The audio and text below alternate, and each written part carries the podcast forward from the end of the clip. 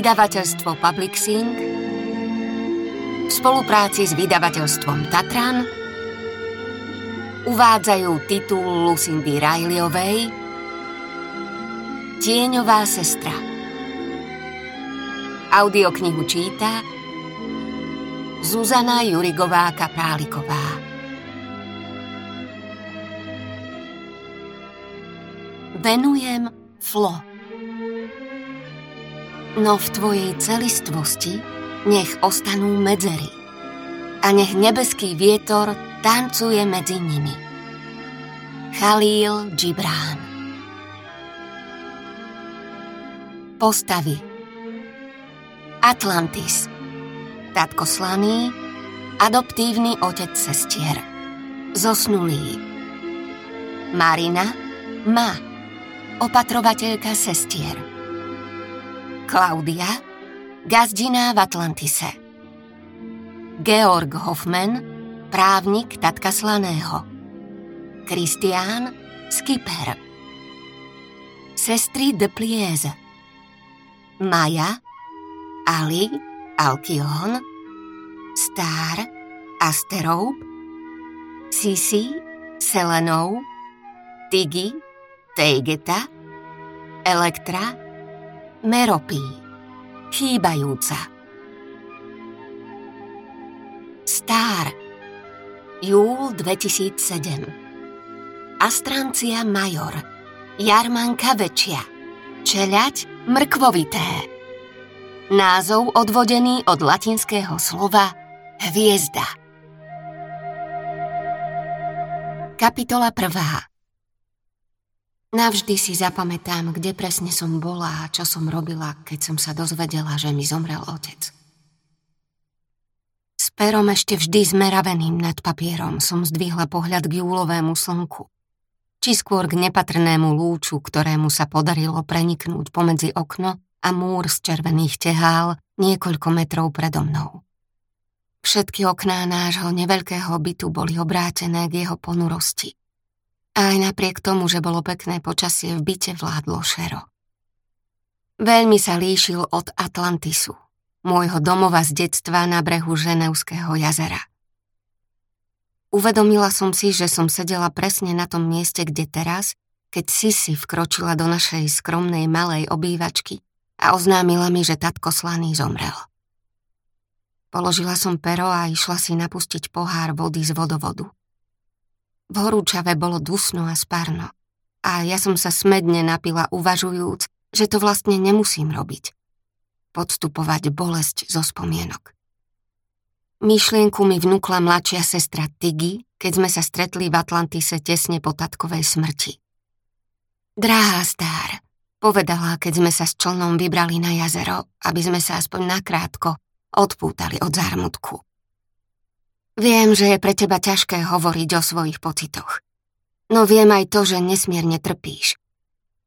Čo keby si si myšlienky zaznamenala? Pred dvoma týždňami v lietadle cestou domov z Atlantisu som sa zamyslela nad cestrinými slovami. A dnes ráno som sa pustila do písania. Zízala som na tehlový múr a s trpkosťou uvažovala, že je dokonalou metaforou môjho terajšieho života a pousmiela som sa nad tým. A ten úsmev ma vrátil k doškriabanému drevenému stolu, ktorý náš pochybný domáci určite zohnal za babku v nejakom starinárstve. Znovu som si sadla a zdvihla elegantné plniace pero, čo mi tatko Slaný daroval k 21. narodeninám. Nezačnem tatkovou smrťou, povedala som nahlas. Začnem tým, ako sme prišli sem. Do Londýna. Strahla som sa na buchnutie vchodových dverí a vedela som, že je to moja sestra Sisi. Všetko robila hlučne. Zrejme bolo nad jej sily, aby šálku s kávou položila bez toho, aby ňou tresla o tanierik a vyšpľachla obsah dookola. Dokonca nikdy nepochopila zásady rozprávania v miestnosti a vrieskala až tak, že keď sme boli malé, Ma sa začala obávať a dala jej skontrolovať sluch. Pravda, že mala ho v poriadku. V skutočnosti to bolo práve naopak. Sisi mala sluch vyvinutý až nadmieru dobre. Ani mne nič nebolo, keď ma o rok neskôr ma zobrala k odborníkovi, lebo ju trápila moja zamlknutosť. Slová má v hlave, ale radšej ich nepoužíva, vysvetlil jej terapeut. Keď usúdi, že prišiel správny čas, urobí to. Ma v úsilí komunikovať so mnou ma doma začala učiť základy francúzskej posunkovej reči. Takže vždy, keď budeš niečo chcieť alebo potrebovať, vysvetlila mi, môžeš mi to naznačiť. A toto v tejto chvíli cítim jak tebe. Ukázala na seba, prekrížila si dlane na srdci a potom ukázala na mňa. Ľúbim ťa. Aj Sisi sa to rýchlo naučila – a potom sme si posunkovú reč, ktorú ma spočiatku používala na komunikáciu so mnou, rozšírili na vlastný tajný jazyk. Sme s posunkou a vymyslených výrazov, ktoré sme používali, keď sme si pred ľuďmi chceli povedať niečo tajné. Obe sme sa zabávali na zarazených výrazoch našich sestier, keď som pri raňajkách posunkami niečo zlomyselne okomentovala ponad stôl a nezdržali sme sa smiechu.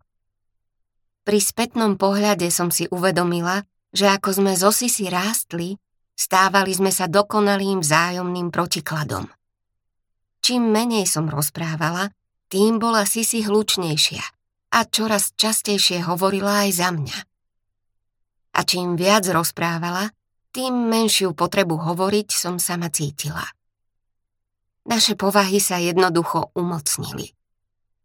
V útlom detstve, keď som sa pohybovala v tlačenici so šiestimi ďalšími sestrami, to zjavne nebolo veľmi na škodu. Mohli sme sa spoľahnúť jedna na druhú. No teraz vysvetlo, že mi to začína prekážať. Hádaj, čo je nové, našla som ho. Sisi prihrmela do obývačky. A o niekoľko týždňov sa môžeme nasťahovať. Staviteľ ešte musí dorobiť posledné úpravy, ale keď bude dokončený, bude úžasný. Pane Bože, ah, je tu na zadusenie, neviem sa dočkať, kedy vypadneme. Sisi odišla do kuchyne a počula som, ako naplno pustila vodu a tá sa určite roztrekla po celej pracovnej doske, ktorú som pred chvíľou vyutierala do sucha. Dáš si vodu, Sia? Nie, ďakujem. Hoci Sisi ma tak volala, iba keď sme boli sami, v duchu som sa pokarhala, že ma podráždilo použitie prezývky, čo si pre mňa vymyslela v detstve. Pochádzala z knihy, čo mi tatko Slaný daroval na Vianoce. Volala sa Príbeh Anastázie a bola o dievčati, ktoré žilo v lesoch Ruska a ukázalo sa, že je princezná. Vyzerá ako tý star, Povedala mi 5-ročná Sisi, keď sme hľadeli na portrét dievčaťa v knihe. Možno si aj ty, princezná. S tými zlatými vlasmi a modrými očami si na to dosť pekná. Odteraz ťa budem volať Sia. K Sisi sa to dokonale hodí. Dvojčatá Si a Sia. Od spľasla dlane. Až keď som sa neskôr dozvedela skutočný príbeh ruskej cárskej rodiny, Pochopila som, čo sa stalo s Anastáziou Romanovovou a jej súrodencami. Ich príbeh vôbec nebol rozprávkový. Ani ja som už nebola dieťa, ale 27-ročná žena. Viem, že ten byt sa ti bude páčiť. Si si znovu vletela do obývačky a zvalila sa na popraskanú koženú pohovku. Objednala som nám obhliadku zajtra predpoludním – stojí nekresťanské peniaze, no teraz si ho môžem dovoliť. Najmä, keď mi agent povedal, že City je momentálne hore nohami. Ľudia s kúpou vyčkávajú a tak som s ním dohodla najnižšiu možnú sumu. Je na čase, aby sme si zaobstarali slušné bývanie. Je na čase, aby som si zaobstarala slušný život, pomyslela som si. Ty chceš ten byt kúpiť? Opýtala som sa. Áno, teda ak sa ti bude páčiť. Ostala som taká ohúrená, že som nevedela, čo na to povedať. Si v poriadku, Sia? Zdáš sa mi unavená. Spala si dobre? Nie. Pri najlepšej vôli som sa nepremohla a oči sa mi zaliali slzami pri predstave dlhých besených hodín, čo sa tak vliekli v žiali zamilovaným otcom. Nemohla som uveriť, že je naozaj preč. Zrejme si dosiaľ v šoku. Veď sa to stalo sotva pred niekoľkými týždňami. Sľubujem, že keď si zajtra pozrieš náš nový byt, bude ti hneď lepšie. Depresiu ti spôsobuje táto diera. Mňa teda každopádne deptá, dodala. Už si poslala e-mail chlapíkovi, čo organizuje tie kuchárske kurzy? Áno. Kedy začínaš? Na budúci týždeň. Výborne. V tom prípade budeme mať dosť času vybrať nábytok do nášho nového domova. Sisi podišla ku mne a z ničoho nič ma objala. Neviem sa dočkať, kedy ho uvidíš. Nie je uchvatný. Sisi roztiahla doširoka ruky a objala rozľahlý priestor, v ktorom sa jej hlas odrážal od prázdnych stien. Potom podišla k obrovskému presklenému priečeliu a odsunula dvere. A pozri, balkón prenechávam tebe, povedala a kývla mi, aby som ju nasledovala. Vykročili sme na balkón. Balkón bol skromný výraz na opis priestoru, v ktorom sme stáli. Bola to skôr dlhá a nádherná terasa, umiestnená vo vzduchu nad Temžou. Môžeš ho zaplniť svojimi bylinkami a tými prekrásnymi kvetmi, s ktorými si sa prplala v Atlantise. Dodala si si cestou k zábradliu, odkiaľ sme sa zadívali na sivú hladinu pod sebou. Nie je to uchvatné. Prikývla som. Ale ona sa už vracala dnu, takže som sa pobrala za ňou. Kuchyňu treba ešte zariadiť, no len čo podpíšem zmluvu, máš voľnú ruku pri výbere sporáka, chladničky a všetkého ostatného. Veď z teba čo nevidieť bude profesionálka, vyhlásila a žmurkla na mňa. To sotva si si. Prihlásila som sa iba na krátky kurz. Si nesmierne nadaná, takže podľa mňa si nájdeš prácu, keď uvidia, čo dokážeš. Tak či onak si myslím, že je to pre nás obe perfektné bývanie. Nemyslíš? Tam ten koniec môžem využiť ako ateliér. Ukázala na priestor medzi zadnou stenou a špirálovitým schodiskom. Je tam priam fantastické svetlo a ty budeš mať svoju obrovskú kuchyňu. Toto jediné v centre Londýna mi aspoň trochu pripomína Atlantis. Áno, je tu pekne. Ďakujem. Videla som, aká je vzrušená, že ten byt našla. A musela som priznať, že je impozantný. Nechcela som prasknúť jej načenú bublinu tým, že jej poviem pravdu. Život v tejto rozľahlej, bezvýraznej sklenenej škatuli s výhľadom na mútnu rieku je na míle vzdialený od Atlantisu. Sisi s agentom ďalej debatovali o budúcej svetlej drevenej dláške a ja som sa v duchu pozastavila nad svojimi negatívnymi myšlienkami. Uvedomovala som si, že som rozmaznaná.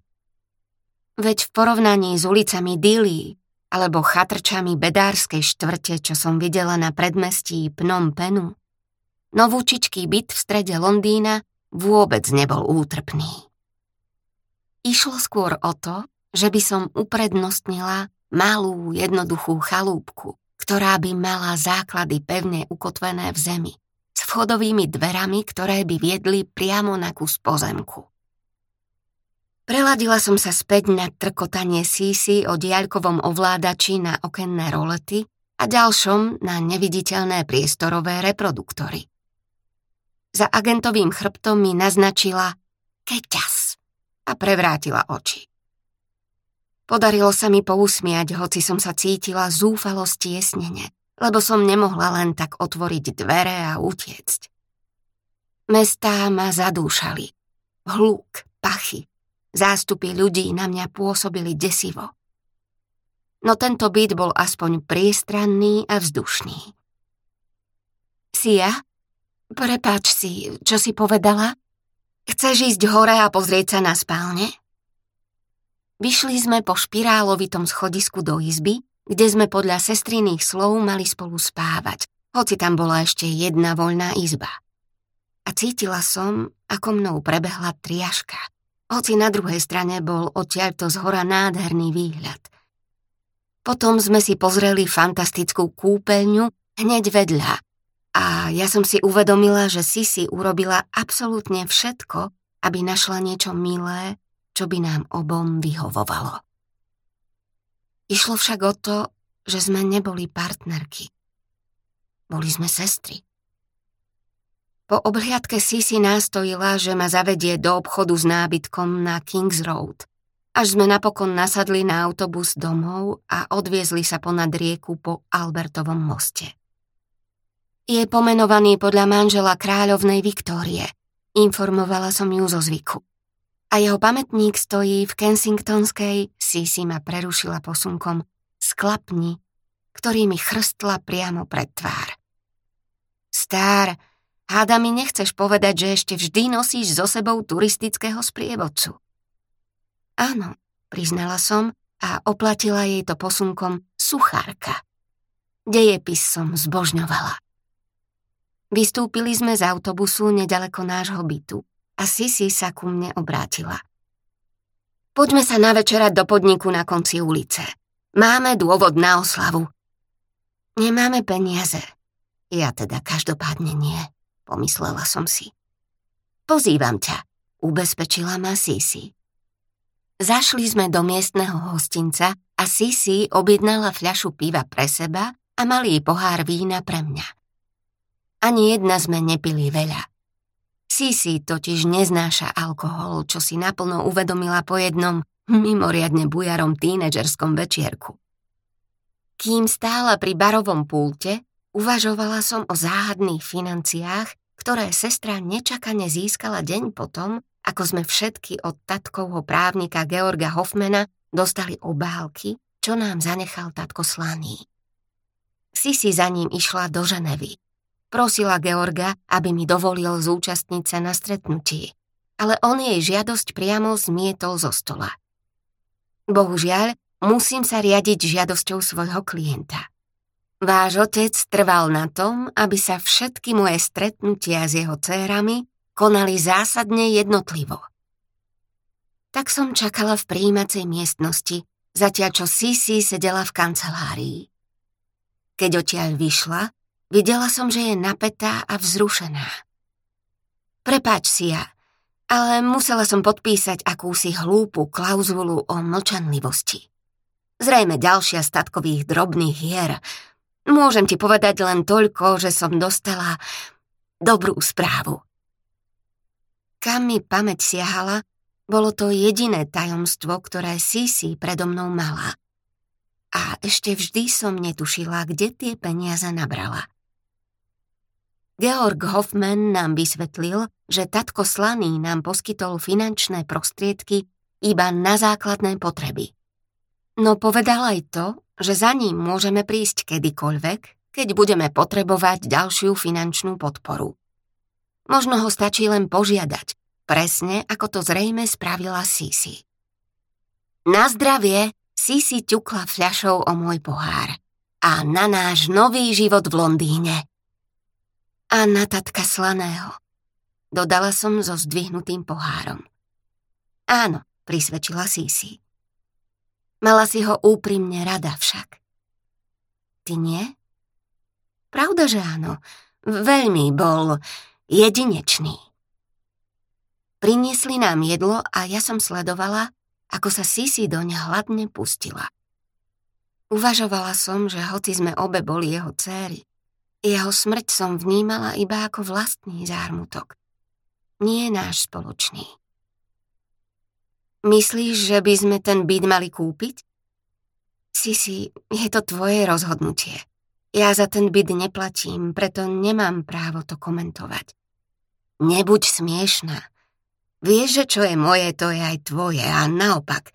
Navyše, ak sa niekedy rozhodneš otvoriť obálku, čo ti nechal tatko, nie je isté, čo v nej nájdeš. Nabádala ma. Húčala do mňa, odkedy sme tie obálky dostali. Svoju otvorila takmer okamžite, ako sme osameli a čakala, že sa zachovám rovnako. No tak si ja, neotvoríš ju? Nástojila. Ja som však nevládala.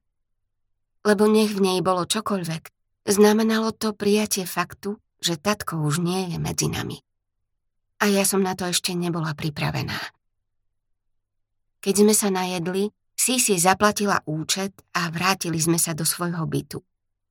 Odkiaľ zatelefonovala do banky a dala previesť platbu za nové bývanie.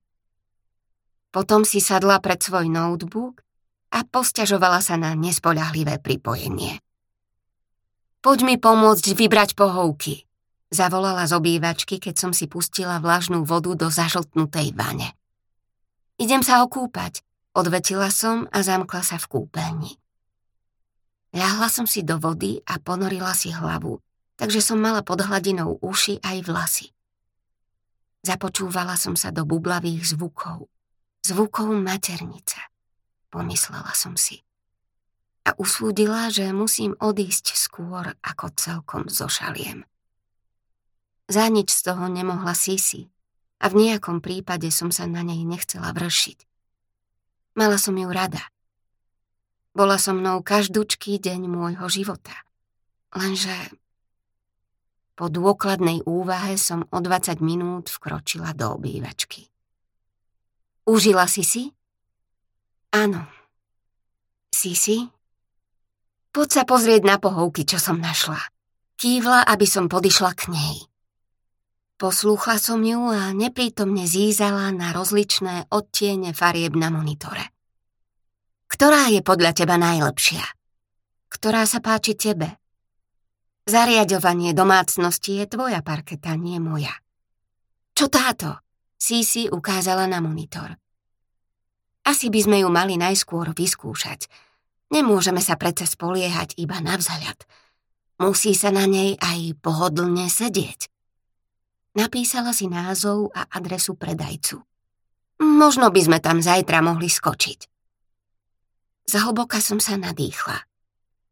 Sisi, prekážalo by ti, keby som sa na niekoľko dní vrátila do Atlantisu? Ak sa ti chce, Sia, tak jasné, poďme, Pozriem nejaké lety. Vieš, vlastne som uvažovala, že pôjdem sama. Chcem povedať, preglgla som a zoceľovala sa, aby som nestratila odvahu. Máš tu veľa povinností a starostí s novým bytom a vecami okolo toho. Navyše mieniš začať kopu nových projektov a určite sa nevieš dočkať, kedy sa do nich pustíš. Áno, ale niekoľko dní ma nezabije. A ak tam chceš ísť, chápem ťa. Naozaj si myslím, vyhlásila som rozhodne, že by som radšej išla sama. Prečo? Sisi sa obrátila ku mne a mandľové oči mala doširoka vytreštené od prekvapenia. Skrátka preto, lebo to chcem. Jednoducho mám chuť posedieť si v záhrade, v ktorej som pomáhala tatkovi slanému a otvoriť si jeho list.